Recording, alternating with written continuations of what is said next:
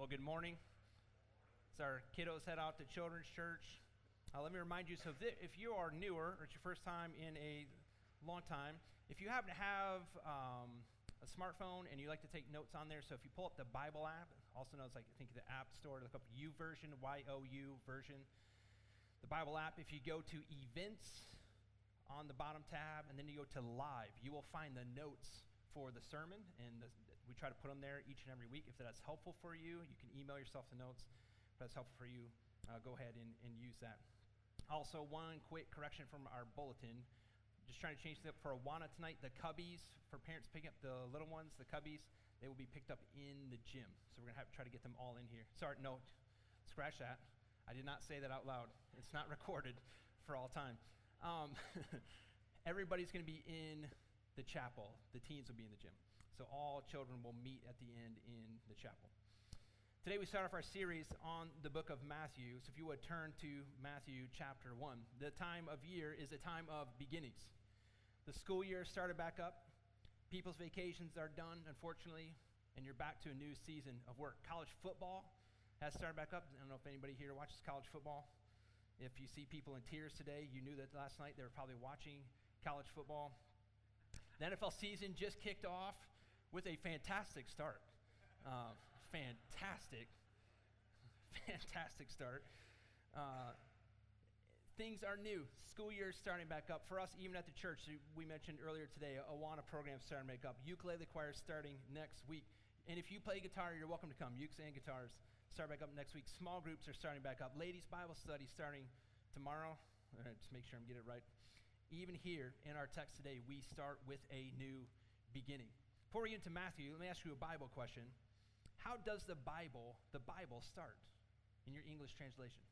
Going back to the very first chapter, how does it start? In the in the beginning. It's the beginning of what? Beginning of the world. Well, look at Matthew chapter 1, verse number 1. It states the book of the genealogy of Jesus Christ, the son of David, the son of Abraham. That word genealogy in, in, in the Greek, you want to guess what that word is?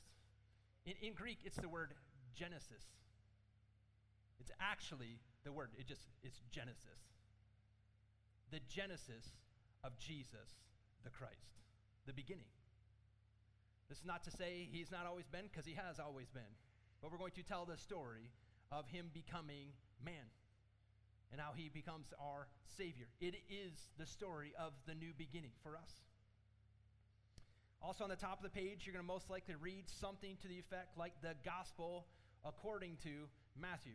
You'll get to Mark, the gospel according to Mark, and then Luke and John. So, just for those of you, if, if you're newer to church and you're wondering why are there four different gospels, there are not four different gospels. There is one gospel. The gospel just means the good news that Jesus saves. That's the good news. Gospel means literally good news. The good news is Jesus came to die for sinners. He can save you, He can save me. That's the good news of Jesus Christ. So the gospel, according to, is just this is from a viewpoint, a vantage point.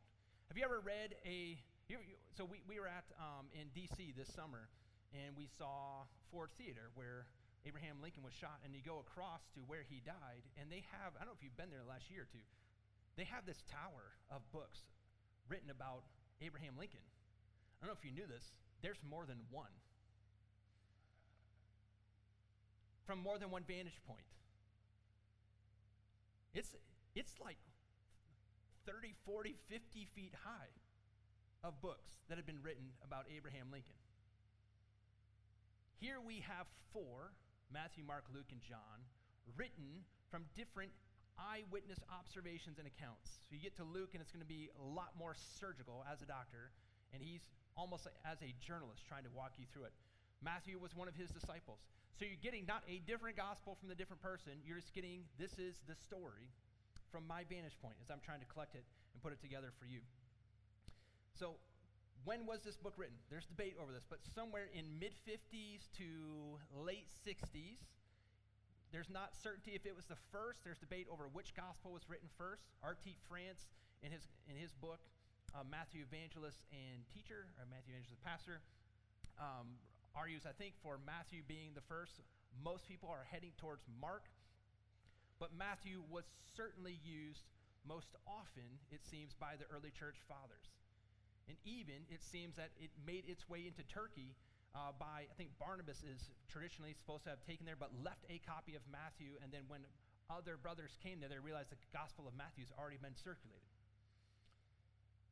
So, to whom was this written? The audience of Matthew's Gospel is God's chosen people, the Jews. Look back at verse 1. The book of the Genesis of Jesus Christ, the son of David, the son of Abraham.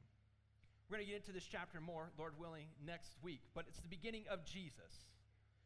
This is the name Yeshua means Jehovah saves, aptly named. The next word is the Christ.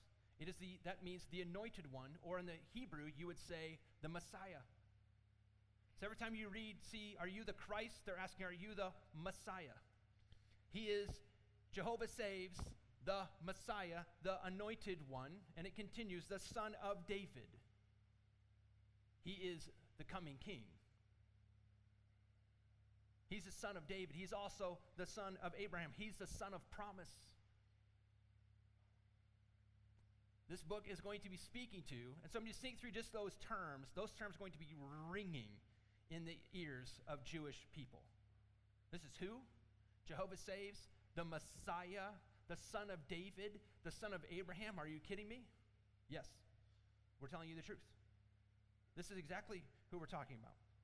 Every single one of these words would have made sense to them and would have rung clearly in their own hearts. Today, we're not going to walk through all 28 chapters, so take a good breath. But today, we're going to be doing a sneak peek of the entire book. Lord willing, next week, we will start in chapter 1 and start working more in sections. But we're looking at overview. There's a few things I think that you need to note as we head into the book. First, I want you, though, to see an outline. We'll see this on our next slide here. This is a crude, approximate outline. So if you're going to be specific, you might say that one section ends like three verses earlier, but just basics. If you would like an outline, so Pastor Ethan and I were just at a conference on the book of Matthew by a fellow named D.A. Carson. He's pretty smart. But um, we have these down here. We asked him if we could copy these. He said yes. And so they're down here. If you need more, we can get them to you. But that'll give you an analytical outline of the entire book. It will help you when you read. I promise you, it will help you when you read because you're going to start seeing, like, oh, wait, I'm seeing a pattern here. It's almost like there's intentionality. You're like, yes, yeah, right. It's good. But this is an outline that I think will help you. There's the chapters one through three, we're going to have an introduction. We're at the end, there's going to be a conclusion, the Passion Week leading up to the death of Jesus, his burial, resurrection, and his sending of the disciples. But in between, there are these five sections. There are those that think these five sections will mimic the five books of the Torah. There are five there, there's five here. That people thinking Matthew's doing this intentionally for his audience that he's splitting it up this way. But first, you're going to have a narrative in section one and then a discourse, a, a teaching time. What's Matthew 5 through 7 known as? The Sermon on the Mount. So then you're going to have another narrative section, 8 through 9, and then another discourse. Then you have another narrative section, and then another discourse. And 13 is just all parables. And then another narrative section, and then a discourse, chapter 18. Then another narrative section, 19 through 23, and then what's known as the Olivet Discourse in chapters 24 and 25. So when you're looking for these sermons, you're going to see in the other Gospels snippets of what Jesus says back and forth, back and forth. Matthew's compiling entire sermons and putting them here for you to read. Just like you could go today and, and find numerous copies of Charles Spurgeon's sermon that he preached back in whatever year. Matthew's presenting to you, here's, here, here's an entire sermon, Matthew 5 through 7. So hopefully this will help you. And for those of you frantically trying to scribble all this down, again, grab an outline. That will help you out on the way out. you can copy it as you go. Another way to understand the flow of the book. So this will stay up here. Relax. Another way to understand the flow of the book. Turn to Matthew 4, 17. There are two, as one of, one of my professors pointed out, there are two turning points in the book of Matthew. And these will help you gauge, again, a different breakdown of the book, of where we are headed. Look at Matthew 4, verse number 17. We will be flipping a lot of pages, so get them ready. Get your fingers ready. In Matthew 4, Jesus faces temptation from the devil. Matthew gives us a turning point following that. Look at Matthew 4 17. From that time, so now the temptation's over. From that time forward, Jesus began to preach, saying, Repent, for the kingdom of heaven is at hand. So from that time, the temptation, moving forward, this is going to be a synopsis of what he's going to be doing in his public ministry. He's preaching, repent, for the kingdom of heaven is at hand. Jesus will continue that message. Flip over to chapter 16 until chapter 16. Flip over to chapter 16, verse 21.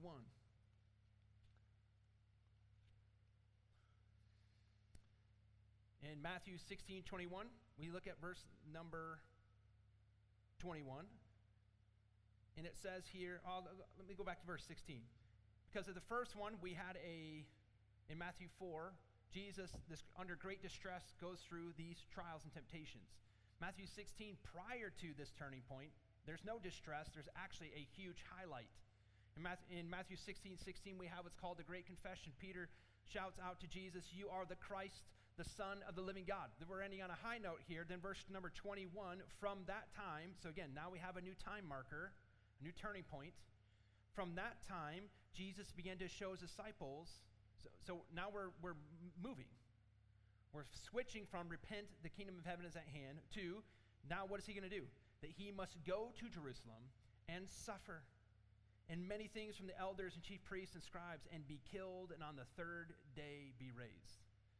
So from then this point on, chapter 16, moving forward through his death, burial, and resurrection, this is going to be, again, this focus. So you can kind of see his, his public earthly ministry, and then you kind of see this leading up to and the actual cross, death, burial, resurrection.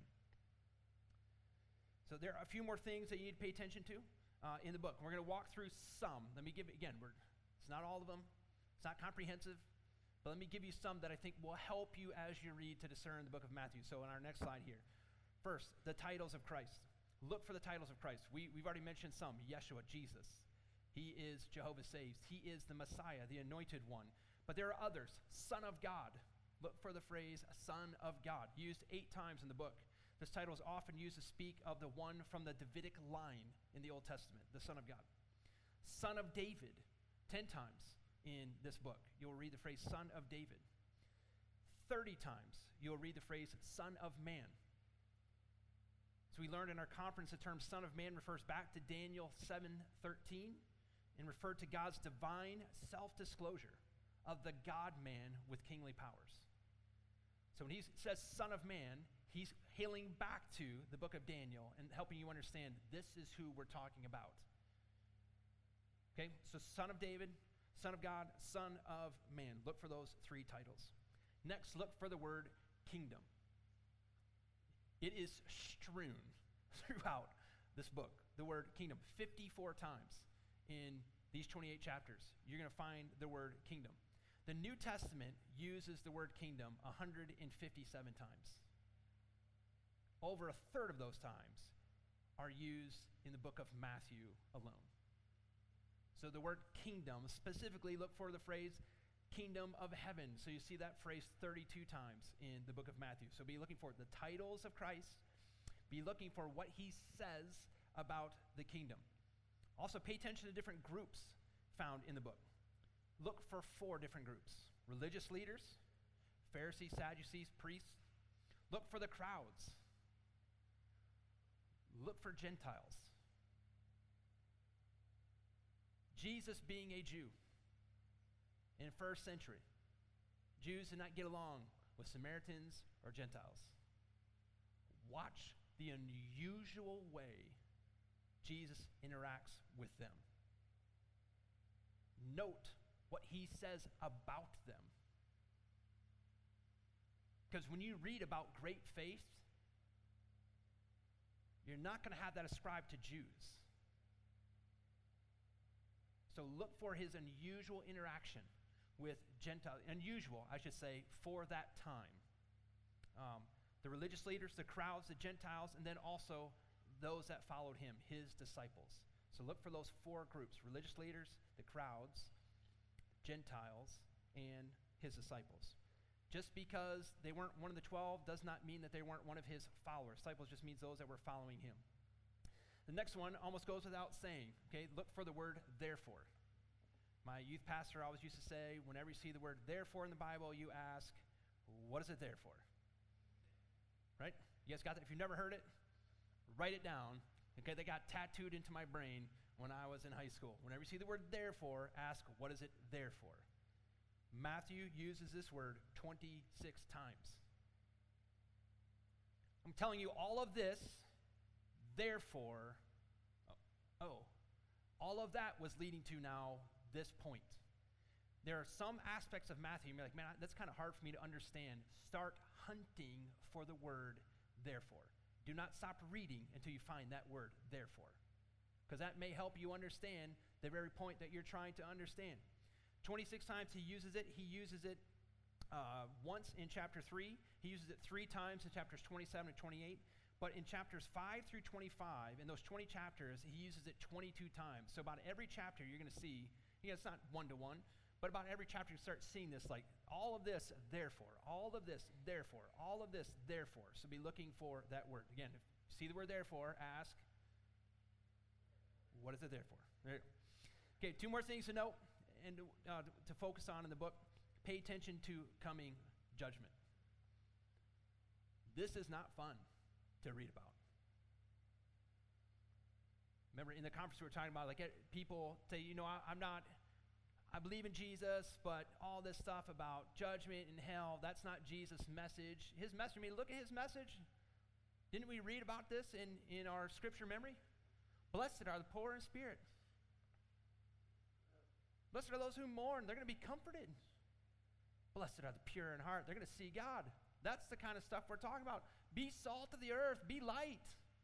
Come on. Finish Jesus' sermon. Finish the rest of it. Because he did talk about the blessing of those that know him. He did command us to live in a certain way. But Jesus is unapologetic about the judgment that will befall those that rebel against him. He, he's not just unapologetic, he is blatantly loud.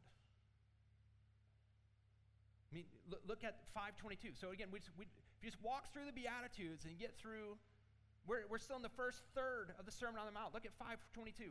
Got through the Beatitudes. We got through salt and earth. We got through him talking about the law. Now look at 522. Everyone, look at the very end. Everyone who is angry with his brother will be liable to judgment. Look at the end of the verse. It says, those liable to the hell of fire. Look at the end of 529. It is better that you lose one of your members and your whole body be thrown into hell. Flip over to chapter 7. 7, verse 19. So we're at 522, 529. Now we're heading to Matthew 7, verse 19. Matthew 7, 19. What does Jesus say? Every tree, this is still in the Sermon on the Mount, that does not bear good fruit is cut down and thrown into the fire. In the next three verses, 721 through 23, Jesus describes that there will be many that will say to his face, 21 through 20, 21 through 23, Jesus, Lord, did we, did we not prophesy in your name? Didn't we do A, B, and C? And what does he say to them at the end of 723? Depart from me, you workers of lawlessness. Over 30 times in Matthew, you will see words like hell, fire, judge, judged, or judgment. And you perhaps you could say, but Jesus didn't mean like hell, hell. It was just kind of like this metaphorical things are bad, or maybe it's like purgatory, and it's just like you kind of, you know, you're still going to get there, but it's going to be kind of like this refining fire. Quick note purgatory is not in the Bible anywhere. Secondly, Jesus wasn't speaking metaphorically. How do we know this? because he told us about it. So again, we're not going to go through every verse, but, but flip over to chapter 25. Flip over to chapter 25 and verse 41. As you're turning there in Matthew 25, 31 through 40 speak, 31 through 46, Jesus is speaking about the future judgment to come. Judgment is coming. And so in chapter 25, verse 41, he's going to speak to the condemned. What does Jesus say to the condemned in 25 41? He, then he will say to those on his left, Depart from me, you cursed, into the eternal fire, prepared for the devil and his angels. A couple things to notice about hell it is an actual destination. It's an actual destination. Those that reject God, those that reject Jesus as Savior, will be sent there. The next part, you cursed. Those that go there are cursed by God. Into the eternal flame. The flame will last forever. Prepared for the devil and his angels. Everyone, listen to me. Hell was not made for you, it was not created for you. Created for the fallen angels. But if you refuse Jesus and align yourself with Satan and his angels, you will meet the same fate. Friday night, we were at a game, football game here in town. And I was there to see the cutest cheerleaders in the world as my daughter trotted out there with her little friends. And they, they were cheerleading, and we are watching them for the first quarter. The, the team for the, the side that we were on was getting destroyed. It, it wasn't close. So we're watching a, an actual probably graphic beatdown. I don't know how this would be rated in the movie industry. It wasn't good. I feel sorry for everybody on the other side that was watching. So we're sitting there watching this. Well, my daughter finished cheering. We quickly get up and we go to the other side where the team's winning. And it's all cheers and, and everybody's shouting. This is, this is good stuff over here on this side. They're happy. They were happy over there. We went over there to say hi because we, half our church was over there because they own half that town. But we're, we're sitting there watching this game with them. But, but that sense, do you understand I was on the losing side? And if you remained there, you deserve the lump that's coming. Does that make sense? I understand what being a losing fan is. I'm, I'm a Detroit Lions fan. We've never won the Super Bowl. I understand that. And, but I stay. I stay. Look at my socks. The Lions. I stay. Regardless of the better wisdom and judgment around me. Friend, as comical as that is, please understand the reality. If you align yourself against the Almighty King, if you refuse his benevolent gift of salvation, and team up with the ones that rebelled, you will face the hammer. I beg you, with the better part of wisdom, go over to the winning side. He's won the battle. He rose from the dead, defeating sin, death, and hell. He's provided salvation for you and for me. Turn, come, come over. To the side that you know, there's an old, old Southern gospel song called I Read the Back of the Book and We Win. Come on over to the side. That's why that turn in Matthew 4 is so important. What was Jesus preaching? Repent. Repent. The kingdom of heaven is at hand. Do not face the judgment. Do not align yourself with them. Repent, turn come to Yeshua, Jehovah saves. The last major thing to note is to fulfill prophecies. Give you an idea of how many prophecies Jesus fulfilled, let me just walk you through. Let's, uh, let's go through chapter 4 real quick. Look at 122. All this took place to fulfill what the Lord had spoken by the prophet. Look at 2.5. For so it was written by the prophet. Are you in chapter 1 or chapter 2 yet? Get there quickly. 215. This was to fulfill what the Lord had spoken by the prophet. Look at 217. Then was fulfilled what was spoken by the prophet Jeremiah. Keep going. Look at 223, right in the middle of the verse. So that what was spoken by the prophets might be fulfilled. How about chapter 3, verse 3? For this is he who was spoken of by the prophet Isaiah. Go to chapter 4, 14. so that what was spoken by the prophet Isaiah might be fulfilled. Let's stop at chapter 4. Without even mentioning the dozens of references to the Old Testament. These are just literally ones that say the word fulfilled. The prophecies that are fulfilled, and it is amazing the, the spectrum because people are saying, you know, it could be 30, 40, 60, 100, depending on how you break down the prophecies and how you break it down into each word being a prophecy, but it's a lot. So look for how Jesus is the fulfillment of what the prophets have been saying for thousands of years. Like, I don't understand the Old Testament. You need to read it. You really do.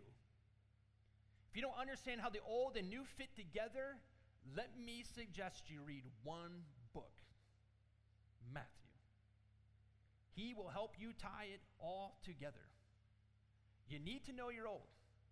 Right? When Paul was writing to Timothy, that the scriptures, the Holy Scripture, are able to make you wise for salvation. It was at that time they had the Old Testament.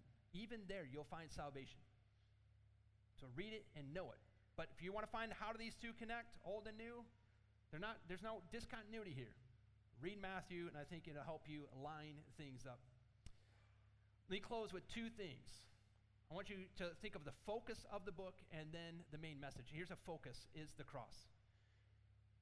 You cannot read Matthew 1 without thinking of Matthew 25 and 26 and 27 and 28. Sorry, sorry, 26 through 28. You, you have to read Matthew 1 with the knowledge of Matthew 26, 27, and 28. There are hints at this throughout the entire book. Look at go back to Matthew chapter 1. Look at Matthew 1 verse number 22. Go back to Matthew 1:22. So we get through the genealogy, get through the, the birth of Jesus is getting ready to take place, but this is before Jesus is even born. Look at Matthew 1:22. All this took place to fulfill what the prophet had spoken. And what did the prophet say? Oh, sorry, I'm going back one. Look at verse number 21. I went one, one too many. Right before the prophet speaks, she will bear a son, Mary. You should call his name Jehovah saves, Jesus. What will he do? He will save his people from their sins. Well, how's he going to do that? Go to the cross. That's where we have to go. You get to Matthew chapter 2, and, and we have these people from foreign nations coming to worship the king, prophesied by a fellow named Isaiah. Nations will come and worship him as king. Gentiles are coming to worship him. But you have to remember Isaiah. Because who is this Messiah that Isaiah wrote about? He was the suffering servant. So, where do we have to go? How does he become the Messiah that all these nations will come and worship? Where does he have to go first? The cross.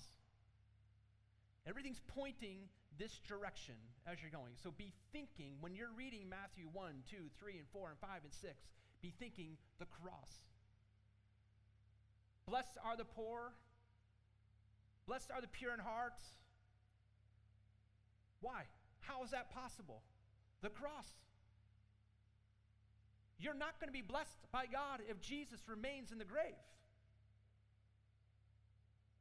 He has to die, but he has to also rise from the dead. Everything's focused on that point. And also, lastly, the message. What is the message of Matthew? There are many ways that you can cut this up. This is a attempt, a attempt for my mental mind trying to make sense of this book that I think might be helpful for you as you read it. Okay, Jesus is the coming king. He's been granted all authority by the Father and has made us his emissaries to proclaim the good news of the kingdom. Let me repeat that. Jesus, the coming king, has been granted all authority by the Father and has made us his emissaries to proclaim the good news of the kingdom. Let me walk through that by phrase Jesus is the coming king. Back at Matthew 1, verse 1. The book of the Genesis of Jesus Christ, the son of David, the son of Abraham. He's the son of David.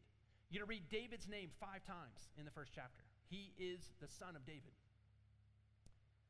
the son, phrase son of David is used 10 times. He is the coming king. He's from the promised line of Abraham, the promised seed that was promised.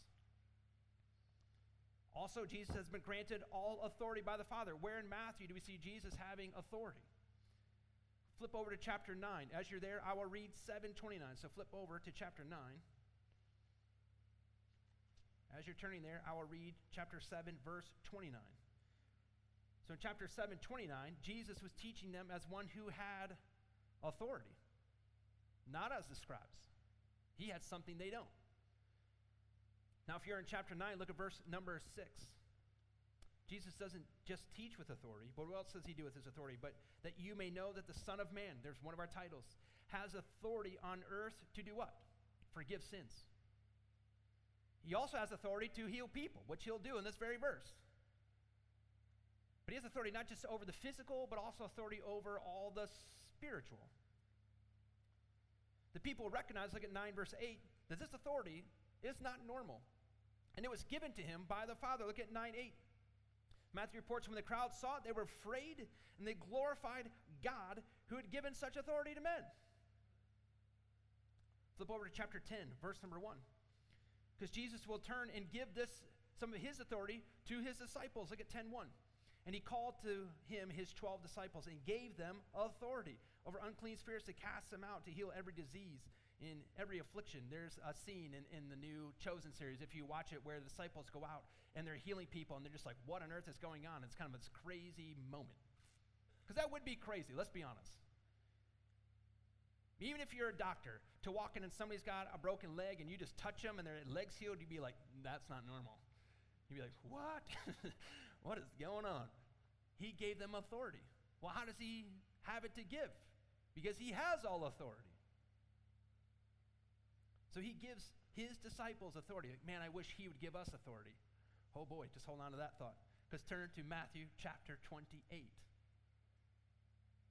Turn to Matthew chapter 28.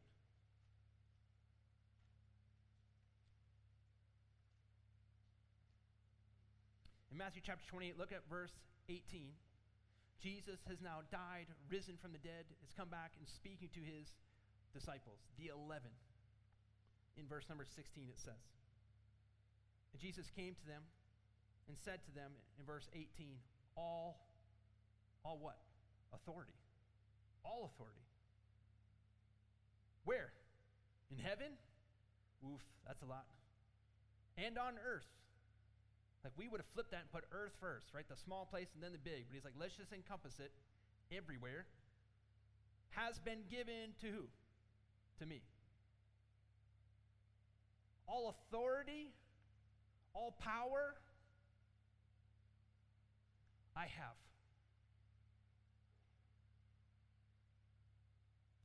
What are we supposed to do with this then? Go, what's the next word? Therefore. He has all authority. I see the word therefore. What's it there for? What's he going to do with this authority? Commands us to go, and the verb is make disciples. The one verb in these next two verses, it's make disciples. That's it. Go make disciples. Based on what? The command? No. Based on what? His authority. Based on his power.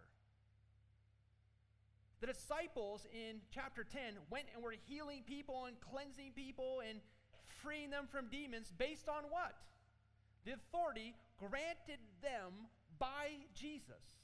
Now, Jesus turns to his disciples and says, uh, The same authority I have, because I got it. All authority is mine. I'm commissioning you with this same power and authority. Go make disciples of all nations. So we go then in his power. We go then under his banner. Because you know you can't change a heart. Can you? Can you save somebody? We all know that answer. No, we can't save anybody. Who saves? Jesus saves. Who can change a heart? Jesus can change a heart. So we're not the ones doing the work. Who, who has the power to do the work? The one who has all power, the one who has all authority. But he's commissioned us under this banner, under his authority, under his power. Do this one thing. I beg you, go make disciples with my authority and power. Go do this. Our ability to make disciples as the basis on all that on all authority that he has. Jesus is the coming king who has been granted all authority by the Father. And connected to that verse we just read in that line, and he made us his emissaries. What is an emissary? An emissary is one sent to fulfill a task. It's your representative. You're an ambassador, whatever term you want to put in there. You're a witness. But you're not just a witness, you're a, wish, a witness commanded with a purpose. He's made us his emissaries. In chapter 28, we are sent to go make disciples. But, but even before then, look back at chapter 5. Look back at chapter 5. Back to the Sermon on the Mount. Back to a text that you and I probably know real well.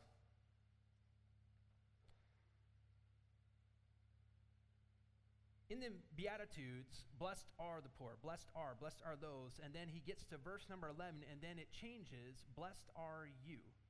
So, right in verse number 3, blessed are the poor in spirit, for theirs is the kingdom of heaven. And then we have a bookend in verse number 10, blessed are those who are persecuted for righteousness' sake, for theirs is the kingdom of heaven. Do you see that? So, we kind of have these two bookends. And then we get to verse number 11, and now Jesus is going to turn not just to the general public, but he's going to turn to you directly, personally. It's like he's speaking to just one person in the crowd. Blessed are you when others revile you and persecute you and utter all kinds of evil against you falsely on my account. How can we be blessed or happy when we're persecuted? I didn't know Basit was going to be here today. If you don't know Basit, he's sitting over here. You can talk to him later. Basit's from Pakistan, and he's working on, Lord willing, trying to go there to do missions. And he had Marion nicely get up real early. And Marion, and even, uh, I don't want to poke fun at you, Marion. Um, Marion had to use technology too in order to make this work. So Marion's teaching, teaching here or talking to the church in Pakistan here. Um, from good old Nicely Town Road. We, we don't understand persecution like the church in Pakistan does. And if you've read anything in the news over the, the coming, last coming months, it's been atrocious. It's been atrocious. Mean, just read Pakistan churches attack. You're going to see video upon video that devastates you. We don't understand persecution like that. I bet you today there are churches in Pakistan still meeting. Is that fair assessment? We cancel for snow. We must meet. Blessed are you, even then, to be able to sing about the joy of the Lord being our strength. Even in persecution, you, it can be done, and we know it can be done because it's being done in our, in our universe. But it continues, verse 12 Rejoice and be glad, for your reward is great for heaven, in heaven. For so they persecuted the prophets who were before you. What did prophets do in the Old Testament? If you're going to summarize, what did they do? They spoke and pointed people to the Lord. Go back to Him. Did they always respond right? Nope. But they were pointing people, go to Him. Go to Him. Follow Him. Love him. Jesus does something interesting, though, with this verse. Because he's speaking directly to who? It's personal, me. And who does he compare you to? The prophets. Well, I'm not, I'm no prophet. Aren't you? Aren't you supposed to be pointing him out to others? Follow him. Be like him. Love him. You already have this sense of in Matthew 5, we are his emissaries. We're the ones sent to tell others to point. It's him. That's, that's the guy. That's the one. That's Matthew 5. Flip over to Matthew chapter 11. We're going to see this again. In Matthew chapter 11, you have this strange account where John the Baptist seems like something's off here. I jokingly say, like, his, he brought his eschatological chart, and he's looking at it, it's like, Jesus isn't lining up things the way I got on my chart here. And that's sometimes that's problematic. When we get charts out, we're like, it must be this way, and then Jesus doesn't work the way that we want him to. You're like, man, what is going on? I thought I had this figured out. So John sends messengers to Jesus in Matthew 11. And it's like, are you really the one? Like, what did you say back in chapter 3, John? You're pointing him out. Behold, the Lamb of God who takes away the sins of the world. Then it's like, man, things aren't following on my timeline. There's a reason for that. We'll get there, Lord willing. What's going on? So Jesus, we'll get to what he says about John, but in verse number 11, he's speaking of John and correcting John's theology and correcting John's timeline. Jesus says in Matthew 11, 11, Truly I say to you, among the, those born of women, there has arisen no one greater than John the Baptist. Well, how's that possible? He's better than Moses, David, Isaiah, Elijah? Yes? Because John can point to Jesus in a way none of them could. Moses could point to the cloud. Follow the cloud. Elijah could tell you about the still small voice. David could tell you about God's mercy. John the Baptist is walking in a river and he's like, That's him. I mean, that's him. He's that's the that's that's the guy. I mean, it's not like he's somewhat here, he's partially, but he's here. I can't, I can't even untie his sandals. This is the Lamb of God that takes away the sin of the world. I mean, you, David, you thought about what he was like. Moses, you dreamed about what he, it's him. He's right there. How cool would that be? That's why John the Baptist is so great. Keep reading the verse. Yet, oh, wait a second. John's so great, but but there's what's happening now. Yet, the one who is least in the kingdom of heaven. Are you the greatest in the kingdom of heaven? If you are, we'll talk about pride maybe next week. But you know, so maybe if I don't find myself in the greatest, then maybe I find myself in the pool of the least. But that's still okay because I'm in the kingdom. Right? So maybe do you find yourself here? In The least? Yet, yet, I will tell you, we have yet the one who is least in the kingdom of heaven is greater than John the Baptist, than he. What? How are we, us numbskulls, the least of the kingdom of heaven, how are we greater than Moses, David, Elijah, Isaiah? Who, did, who do you got? Mary, Ruth? Who, what, what do you got? Couple names?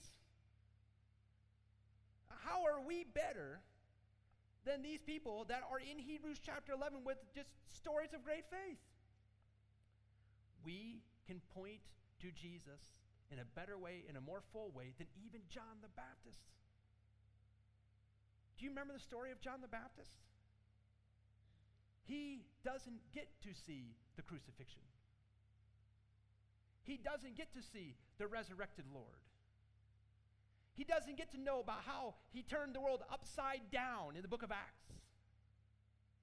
And maybe faints and echoes that he would have known, he does not get to know what we know from the book of Revelation how our Savior will rule and reign over all and make all things new. We know more than John the Baptist. We have the ability to point out, it's him. This is the one.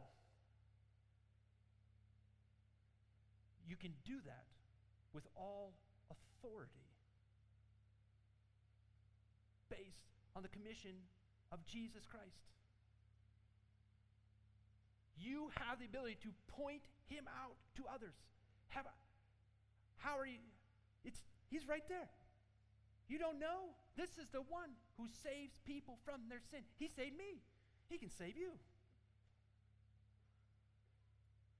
Moses could point to a cloud. Again, Elijah could, a still small voice, but we have the ability to point people to the full revelation of Jesus Christ.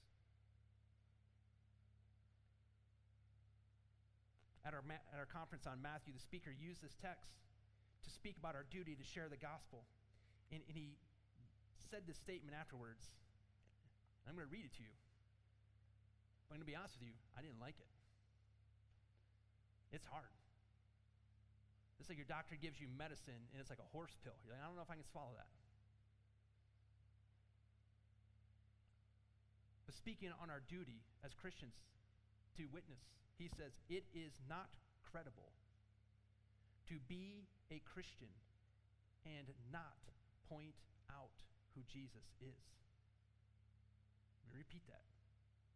It is not credible to be a Christian and not point out who Jesus is. If you truly know the Savior, if you've truly been redeemed by the blood of the Lamb, you are obligated to tell others the good news. Thus, he rightly notes if you aren't doing this, shouldn't we be asking ourselves some hard questions? Have you truly been forgiven? Have you truly been redeemed? Are you truly His? Because if you love Him, you will keep His commandments. Can you name me the top three commands that you could think of that Jesus gave you to follow? One of them is going to probably be go make disciples of all nations. Love the Lord your God, love your neighbor as yourself, but go make disciples. If you love Him, you'll obey. Hence, he says it's not credible to be a Christian and not point out who Jesus is. Just because you haven't witnessed in the last month or two does not mean you're not saved. But it should make us evaluate, shouldn't it? Why would I not want to point out who Jesus is to others? Well, I could offend them. Friend, Christian,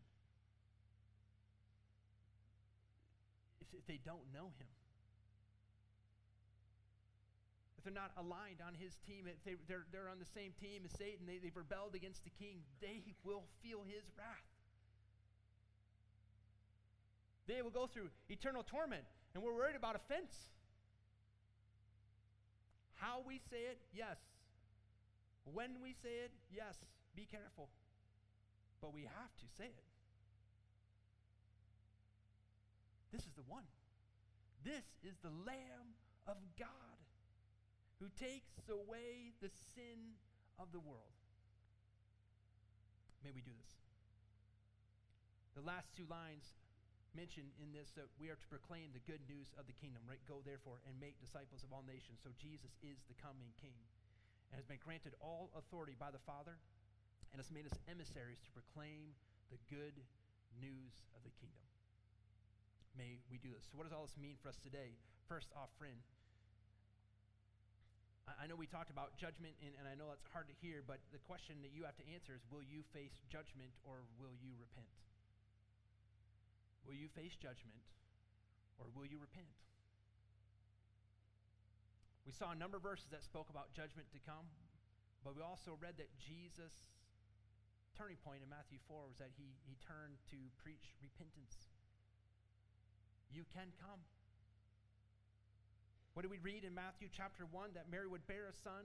They'll call his name Jesus. Jehovah saves, and he will save his people from their sin. Friend, would you come to him? He will save. He will save. Weekly, we walk through how, how you can know this. You walk through the ABCs. You A, admit that you and I, that we are sinners, that we acknowledge that we've gone astray. We, we all easily do that. We believe that Jesus is the Christ, the Son of God. He did come. He did die. He did rise, He did ascend on high, and he still lives today to intercede on behalf of his own. And then, then we call out to the Lord. Call to the Lord to, to save us from our sin, yes. But also, we, we call on him because we also want to be in a relationship with him, to walk with him. That he would be our Father, that we could be his child. I encourage you come to the Savior today. If you have questions how you can know that, uh, see myself, see a Christian friend you came with, we'd love to walk you through that. For those that are here and claim to know this God and King, the Christ, can I ask you two questions. One, are you faithfully, are you faithfully pointing others to Jesus? Like the old middle school checkbox, yes or no? Are you faithfully pointing others to Jesus? As I read that quote, it's not credible to be a Christian and not point out who Jesus is. Christian, are you pointing others to Christ? If not, then we have some retooling to do. So let me ask you would you, by faith, trust that Jesus does truly have all authority and power? Would you, by faith, trust that? And then, by faith, would you rely on his authority and power to help you make disciples? If I believe he does have all authority and power, then will I, by faith, trust that he will help me make disciples through his authority and power? He's not asking you to do it on your own. Remember, we can't change hearts, but He's commissioning you to do it on His authority and with His power and help. By faith, trust Him to help you fulfill the sharing of His good news. Lastly, Christian, have you sinned this week? Have you blown it? That sin that you promised Jesus you never do again, did you do it again? If that's the case, Christian, how thankful are you that Jesus came to save people from their sin? I mean, we look in the mirror and we're a sorry lot. The accuser of the brethren knocking on our door day after day, day after day, day after day, and we fail and we get back up and then we fail and we try to be that just man rising up again and we fail and we fail. But praise be to God. If you know Jesus as your Lord and Savior, He has forgiven you past, present, and future sins. Yes, confess. Yes, make it right. Get your heart back aligned to His heart. Do all of those things, but thank Him for saving you from sin. Let's do that right now. Let's quiet our hearts. Let's take 30 seconds to a minute here. And let's just give thanks to the Lord. Friend, if you're here, you don't know Jesus as your Savior, I, I beg you, encourage you to come to Him. If you're a Christian, maybe you do need to ask the Lord to help you be a credible witness. Or perhaps you just need to confess the sin that maybe you haven't for, confessed yet. But all of us, I encourage you, if you're a Christian here, all of us encourage you to thank Jesus for saving us from our sin. Let's do that now. The music team will come up here. I'll pray and we'll sing.